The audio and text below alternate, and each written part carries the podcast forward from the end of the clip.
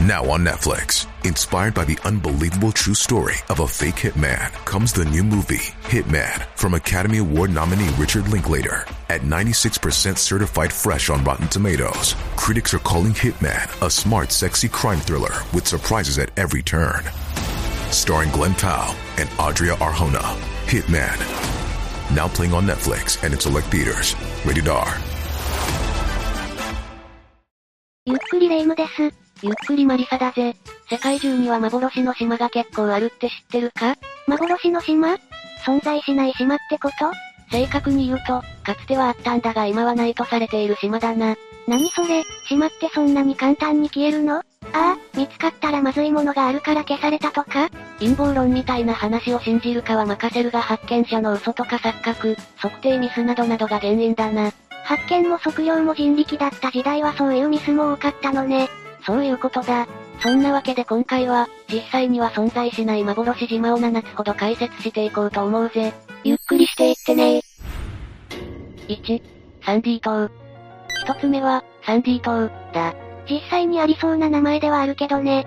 この島は Google Earth の衛星写真でオーストラリアの北東沖、南太平洋上にあるのが見つかっている。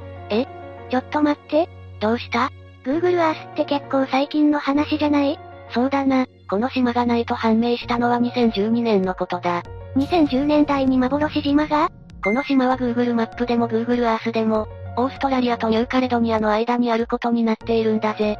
でも、幻の島なのよね。ああ、オーストラリアの地質調査チームがサンディ島を見に行ったところ、その地点には何もなかったんだ。ええ。ちなみに海洋調査船に積んであった気象用の地図でもサンディ島は存在が確認されている。現代で使われている地図にはあるのに、実際に見に行くとないなんて不思議ね。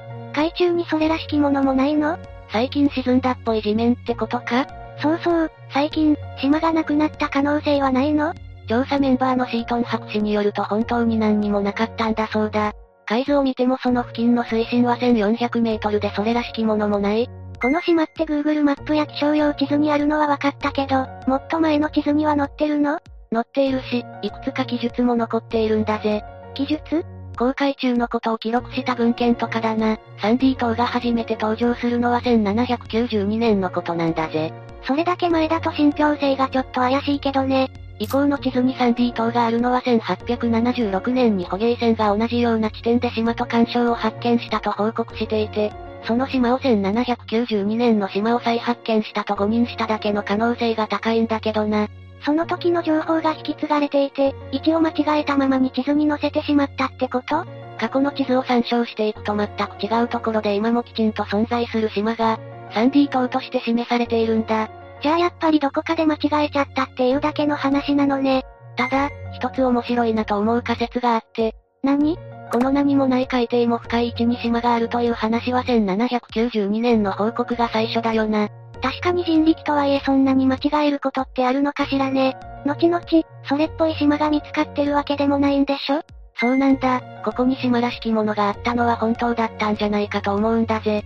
水深1400メートルの位置に海底火山の活動で生まれた軽石の集合体を島と見間違えたんじゃないかという可能性だ。軽石ってあの水に浮かぶ石ちょっと前に日本でも問題になったりしてたよな。あの軽石が固まって海流に乗って漂っていたところを島だと思ってしまった説だぜ。それは可能性ゼロじゃないかもしれないわ。2、エメラルド島。次は、エメラルド島、だぜ。何そのお宝が眠ってそうな島は、いやいや、別にエメラルドが眠ってるとかエメラルドでできてるとかじゃないぜ。そうなのね、というかこの島もすでにありそうじゃない事実、エメラルド島は別にある。あるのカナダのクイーンエリザベス諸島を構成する島の一つとしてバッチリ存在しているんだぜ。でも今回話すのは幻の島だし、また別のエメラルド島ってことよね。そういうことだ。幻島の方のエメラルド島はどこにあったの南極付近だぜ。1821年に発見されたんだ。200年くらい前かしら。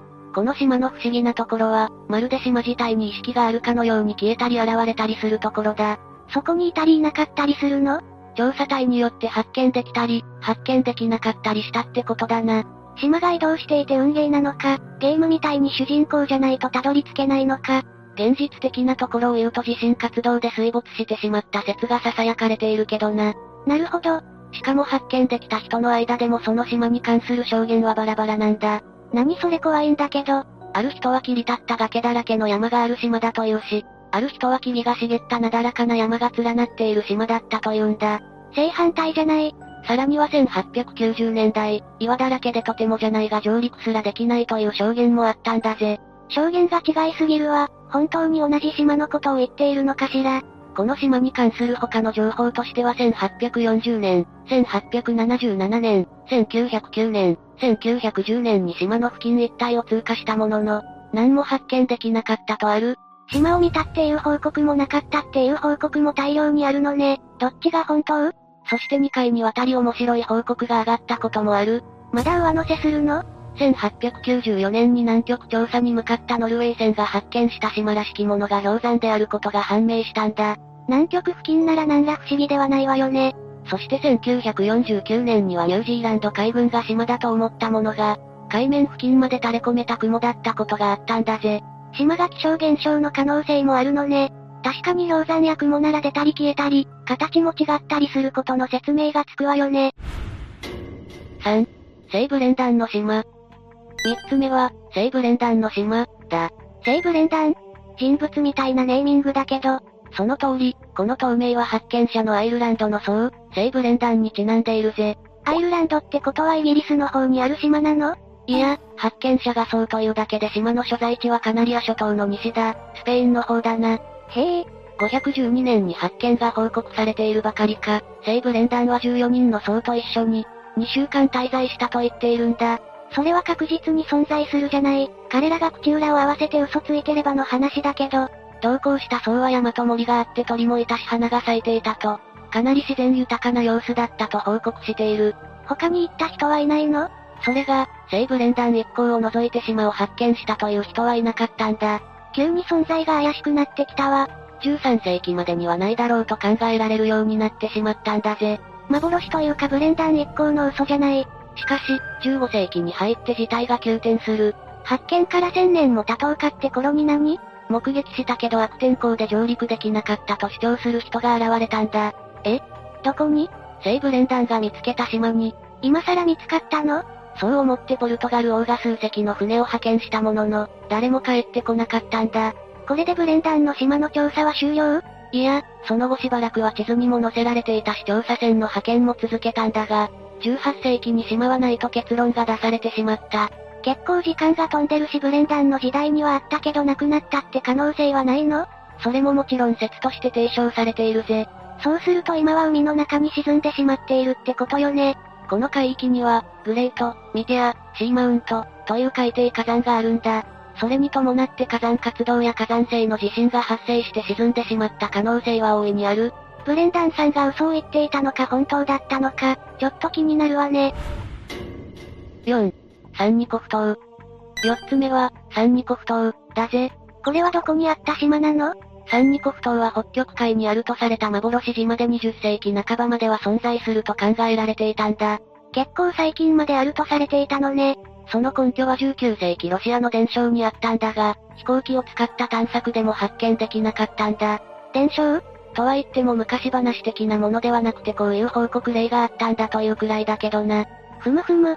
19世紀の初め、ロシアはアジアとヨーロッパをつなぐ最短航路を探すと同時に、自国周辺の島を他国に抑えられることを恐れて未発見の島々を自国領に編入しようと、精力的に探検隊を派遣していたんだ。そういう歴史背景があるのね。その過程でヤコフ、サンニコフという人物が探検中に神道を発見したんだ。1811年のことだった。だからサンニコフ島なのね。というか、この流れだとサンニコフが嘘をついていたっていう話じゃないのサンニコフは過去に未発見等の発見実績もあるし実直な性格だったそうだ。信頼度は高かったのね。1886年、別の探検家も同方向への探検の途中でそれらしき陸地の影を観測したという報告もある。複数の報告があるとすると信憑性が上がるわね。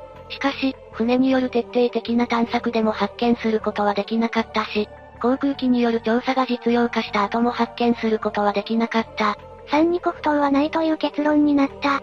そういうことだぜ。発見の信頼性は高いとすると消えてしまったという方が正しいのかしらそうだな、消えてしまった可能性についてもきちんと説が提唱されているんだぜ。ロシアってあんまり地震とか火山のイメージないんだけど、そういう自然災害じゃなくて、時間をかけて侵食されてしまったという説だ。ちょっとずつ削られたってことああ、島の周辺ではそうやって消えていく島も観測されているし、サンニコフ島周辺のノボシビルスク諸島では今もこの侵食プロセスが続いているんだぜ。それなら正しそうね。削られて海の中に消えてしまったってことか。そしてもう一つ。もう一つそもそも島はなかったかもしれないんだ。サンニコフのデマだったの正確に言うと見間違いだな。この周辺の北極圏ではよく蜃気楼が発生していたんだぜ。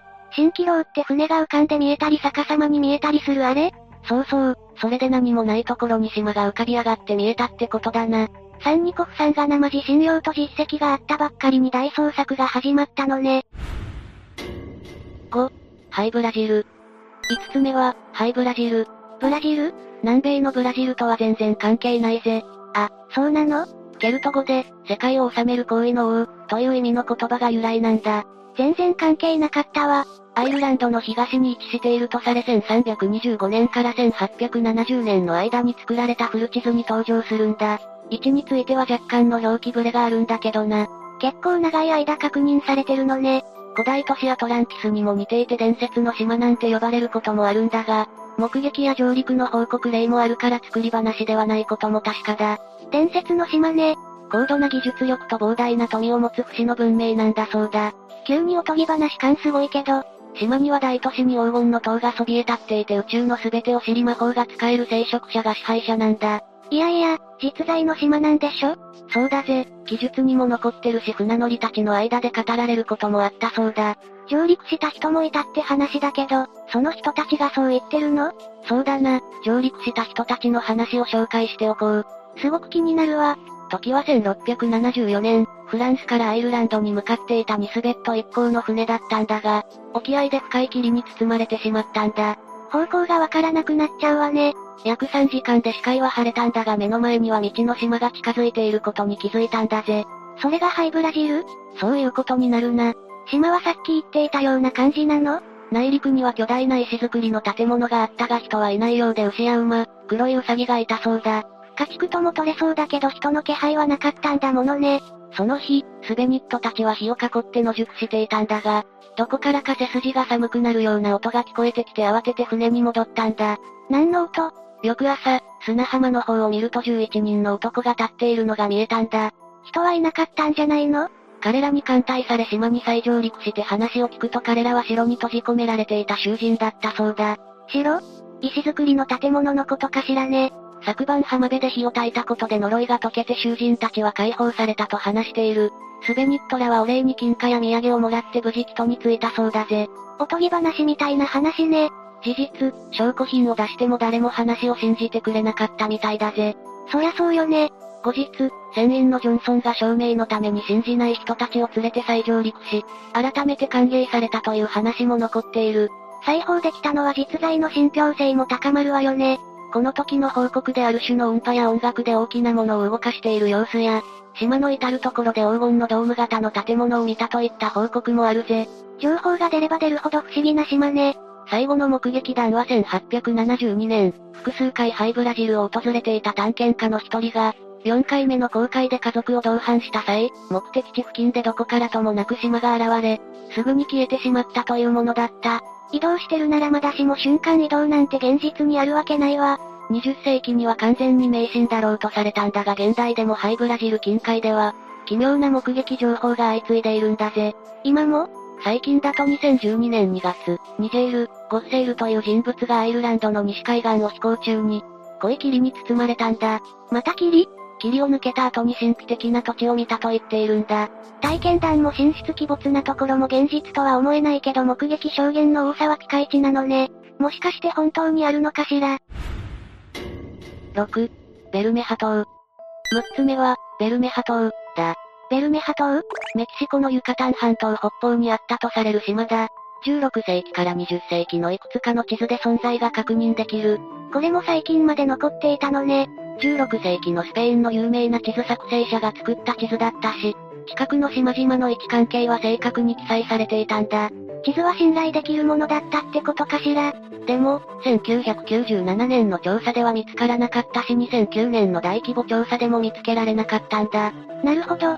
この島が注目されここまでの大規模調査が実施されたのは外交問題にまで発展したからなんだ。幻島が外交問題ってどういうことない島でトラブルが起きるの2000年代に入りアメリカとメキシコの間で石油の採掘をめぐる領土問題が持ち上がったんだ。領土問題ね。もし、この島が実在するとしたらメキシコ湾にある、ホヨス、ド、ドナという場所の石油採掘権がメキシコに有利になるんだ。それできちんと見つけようと2009年に大規模調査をしたのね。そういうことなんだぜ。でも、見つからなかったのよね。残念ながらそうなんだ。この調査を受けてベルメハは地図から消されることになったんだが、消されるまで400年以上も記載され続けていたことにはなるな。それだけ長いこと地図に載っていた島がないってことあるのかしら。例によって消えた可能性もあるからな。ベルメハ島もそうなのもちろん地図作成者のミスという可能性もなくはないが、海底地形の変動や海面上昇で場所が変わるか沈んでしまったのではないかという説がある。そうよね。アメリカとの石油採掘権争いがあったことで CIA が島を破壊して消したんじゃないか。というとんでも陰謀論もあるが現実的ではないよな。ないけど面白いというか発想の勝利って感じがするわね。7、スズメ北小島。最後は、スズメ北小島、だ。名前が日本っぽいんだけど日本にもあるのそうなんだ。というか日本は島だらけなんだし実在するのに地図にない島とか、地図にあるのにない島とかたくさんあるぜ。それもそうよね。ことの発端は2020年5月25日の新聞で鹿児島県南薩摩市沖にある、スズメ北小島の存在が確認できないと報じられたことだ。島がなくなったってこと海上保安庁の海図にも国土地理院の日本地図にも載ってる島の実在が確認できなくなったんだぜ。地元の人はなんて言ってるの地元漁師すら見たことも聞いたこともないというんだ。それは、ないんじゃないこの調査には某テレビ番組が乗り出した。公的機関じゃないの国は手が回らないんだぜ。それは仕方ないか。それで満潮の時間にスズメ北小島のポイントに着いたものの何もない。ええちなみに、島の定義は満潮時に陸地になっている場所ということだから、この時点でスズメ北小島という島がないことは確定したな。地図の書き換えが確定したわね。干潮時に陸になるなら船の航行で注意しないといけないから定潮高地ということで地図に乗ることもある。干潮時には干潮の時間を待って再度向かったんだが、やはり何もなかった。つまりスズメ北小島は幻島だったと。地図にしかない島だったな。それも時期に書き換わるんだろうけど。大発見ではあったわね。島国日本にとっては痛手だけどな。そうなの日本は国土こそ狭いものの排他的経済水域はめちゃくちゃ広いんだ。排他的経済水域というのは魚を取ったり資源を採掘したり科学的な調査を行ったり、自由にできる海のことだな。ふむふむ。2019年までに西之島は大きくなったことで領海と排他的経済水域は100平方キロメートル増えたし、最南端の沖ノ鳥島がなくなれば40平方キロメートルも減ってしまうんだ。島一つでも大きく変わるのね。幻島の有無は結構ちゃんと影響するんだぜ。知らなかったわ。さて今回は実際には存在しない幻島ということで解説してきたな。幻度合いも現実への影響も色々だったわね。新しく生まれる島もあれば消えていく島もあるだろうし今後も幻島は増えるんだろうな。観測技術は上がってるわけだし本当に動いたり消えたりする島が見つかるかもしれないわね。それは、面白いけど怖くないか確かにうっかり上陸すると島と一緒に消えちゃうかも。というわけで、今日の動画はここまで。動画が面白かったら、高評価とチャンネル登録よろしくお願いします。最後までご視聴いただきありがとうございました。